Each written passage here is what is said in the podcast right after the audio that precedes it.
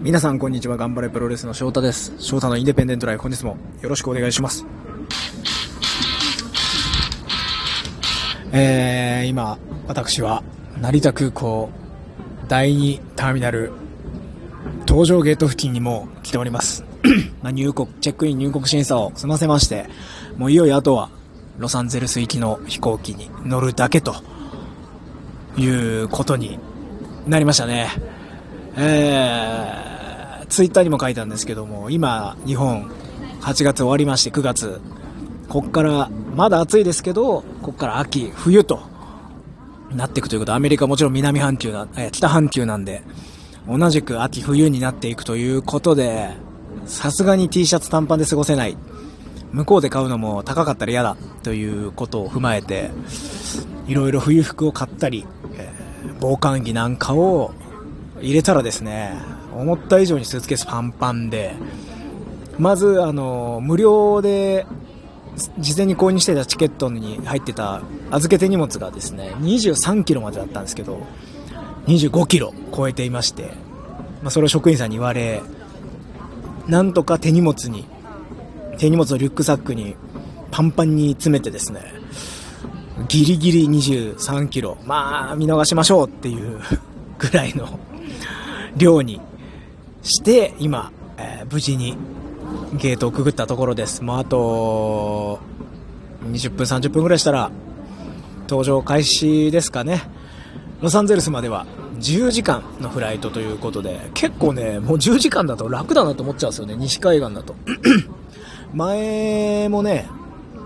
ダラスまで直通だったで、ダラスまでだと13時間とかかかるんで、西海岸に着くだけだ。しかも今回2泊しますし、ロサンゼルスで。なんで、うん、あ、意外に10時間で着いちゃうんだっていうぐらい、少し肩の力が抜けた状態で今、え、ラウ、なんですか？ゲート周りのベンチに座っております。いきなり着いて、着くのが9月1日なんですよ。今日本9月1日で1日ですけど、ロサンゼルスに着くのも9月1日。で、1泊しまして、次の日9月2日にロサンゼルスでミリオミレニアムプロレスリングというところに参戦してで次の日の朝もうヒューストンに飛んで、はい、ヒューストンに飛んで今度はプレミアレスリングに参戦ということにいきなりの連戦。しかもフライト。ね若干それを思い出すと緊張もしたりもするんですけどもまあなんとかなるでしょう。うん。その後しばらくヒューストンを拠点にやっていこうと。テキサスですね。ヒューストンテキサスを拠点にやっていこうと思ってるのでいろいろ随時こういうラジオトークもそうですし Twitter やインスタもそうだし、まあ、YouTube にもね動画ちょこちょこ上げれたらなというふうには思ってます。それをみんなに追っかけてもらってで何かこう面白いものを常に提供できたらなというふうに思っております、えー、登場が迫ってきております。なんか通知が来るんですね。ユナイテッド航空は。いやーどうなるんでしょうかね。数ヶ月になるのか。まあ9月の24日の試合が発表されたんで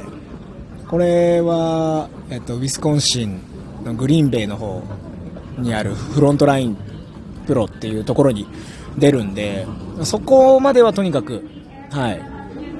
そこまではとにかく試合があるということで、1ヶ月はなんとか生きていけそうな気がしております。その先が全く決まってないんでね、どうなることやらですが、まあそんなことも試合がないとか試合組まれないかなっていうのも全てを楽しみながらちょっと一日でも長く入れたらなというふうに今は思ってます。全ての経験が自分の糧になるというふうに今回思ってますんで、うん、必ずいいものにしたいいやしますのでこれからも期待して日本の、えー、日本の頑張るプロレスファンの皆さんプロレスファンの皆さんも楽しみに期待しながら待ってていただければなというふうに思っております。というわけで今回はこの辺で成田空港からキンキンの生の声をお送りしました。またアメリカでもね、ちょこちょこ収録して、あの、ラジオトークも配信していきますので、ぜひぜひまた次回の配信もお楽しみに、してください。お待ちください。それではまた次回の配信でお会いしましょう。ごきげんよう。さようなら。